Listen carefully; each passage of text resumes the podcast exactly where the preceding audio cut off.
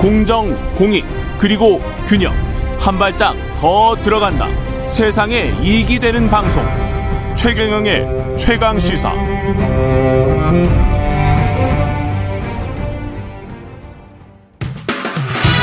최경영의 최강 시사는 여러분과 함께합니다.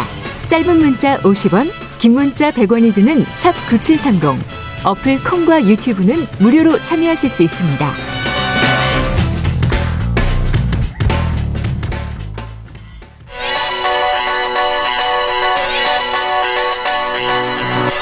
최강 시사. 김봉신의 눈. 네, 한 주간의 각 분야의 이슈들에 대한 여론 심도 깊게 살펴보는 시간입니다. 김봉신의 눈 여론조사 전문업체 메타보이스 김봉신 대표입니다. 안녕하십니까? 안녕하십니까? 오늘 두 개 까지 할 수 있을지 모르겠습니다만은 예. 일단 하나부터 합시다. 한국갤럽 예, 예. 한국갤럽 자체 조사고요. 지난 8월 2일부터 4일까지 진행됐습니다. 2일부터 4일까지 오늘이 예. 8월 8일입니다. 예. 예. 일단 정당 지지도부터 볼까요? 예, 예. 정당 지지도 놀랍게도 어, 민주당이 39%, 민주당을 지지한다, 더불어민주당을 지지한다가 39, 그 다음에 국민의힘 34로 이게 오차범위 내에 5% 포인트 격차인데요. 예. 아, 오차범위 내이지만 마치 그 더불어민주당이 골든 크로스를 얻은 것처럼 예. 어, 그렇게 보이기는 합니다. 차트에서. 오차범위 내다 예. 여전히. 예, 예. 하, 그러나 추세는 지금 분명히 더불어민주당이 올라가고 있고 국민의힘 힘이 떨어지고 있는 추세는 맞습니다. 맞습니다. 예, 예, 예. 계속해서 6월 하락입니다. 넷째 주, 첫째 주입니까? 첫째 예, 예. 주때 보니까 어, 국민의힘이 45였고 예, 지금이 예. 34니까요. 예, 예. 추세적 하향이고 그 다음에 더불어민주당은 32였다가 39로 갔으니까요. 예, 예. 예. 맞습니다. 한 2개월 동안 이렇게 된 겁니다. 예. 예, 이런 상황이고 이게 지금 윤석열 대통령 취임 이후에 예, 예. 이 역전 오차범위 내긴 하지만 예. 예, 역전 당한 거는 이번이 처음이죠. 처음입니다. 예.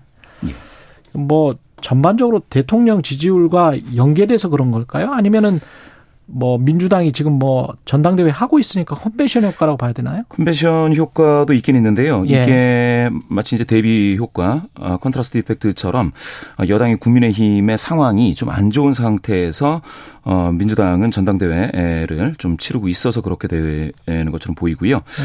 더군다나 이게 그 컨벤션 효과가 본격적으로 나타나려면은 국민 여론조사가 있어야 되는데 더불어민주당 경선 국민 여론조사가 12, 13일, 26, 27일로 예정되어 있어서 8월 내내 아직 없네요. 예. 예, 8월 내내 만약에 이게 반영이 된다면 이 컨벤션 음. 효과가 반영이 된다면 여론조사에서 어 더불어민주당은 더 어, 상승할 확률이 있고요.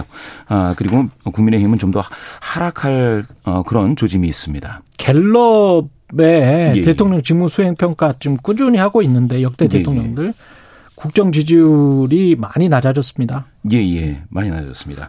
어, 윤석열 대통령 국정 지지율이 부정이 66으로 4% 포인트 많아진 반면에 긍정은 4% 포인트 하락해서 지금 굉장히 그 충격적인 음, 수치가 25% 선을 하향 돌파하는 아, 24%? 예, 24%가 나타나서 25% 선이 빠졌지 않습니까? 그 밑으로. 예. 이게 이제 갖는 의미가 상당히 크다고 좀 보여지고요. 예, 이렇게 되면 이번에 이번 조사에서 어 정부 출범 후에 최초로 보수 성향자보다 진보 성향 성향자가 더 많이 잡혔습니다. 음. 예, 예. 그렇군요. 예, 상당히 그 중대한 어, 기로에 서 있지 않는가 하는 생각이 들고요. 연령대별로는 심지어 40대에서는 부정이 86, 30대에서 80 이렇게 크게 나타났습니다. 30대, 40대에서 80%가 넘는다. 부정평가가. 예, 예.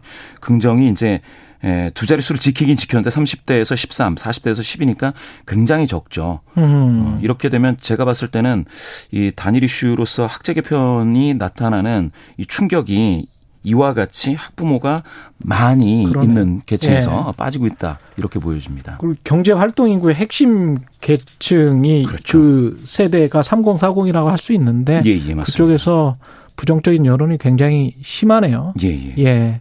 지금 지역별로 봐도 좀 그렇고 다른 역대 대통령들과 비교해서도 이런 적이 있었습니까? 이 아. 정도 기간에?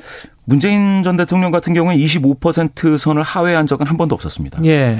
29%가 나타난 적은 있었고요. 음. 박근혜 전 대통령도 이제 출범 4년차 4분기 이게 언제 때냐면 이제 국정농단이 이제 밝혀지고 막 이럴 때 25%가 무너졌는데요. 예.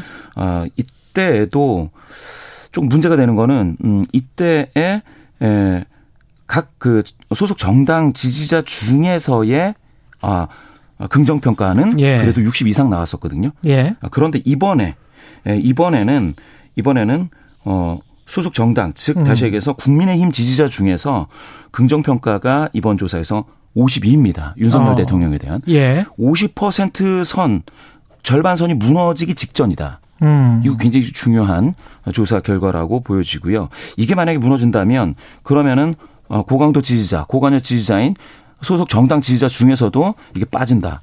아, 이거는 급격한 하락을 예고한다고도 볼 수 있겠습니다. 지금 방금 나온 게 TBS 의뢰 지금 우리가 한국 갤럽 이야기하고 있는데요. 예, 예. TBS 의뢰로 KSOI 한국 사회 여론조사 연구소죠. 예, 예.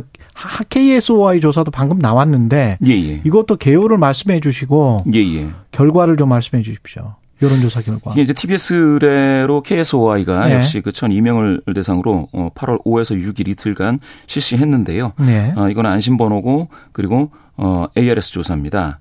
그런데 네. 부정이 70.1이 나왔습니다. 10명 중 7명이 부정이다. 그런데 70.1. 예.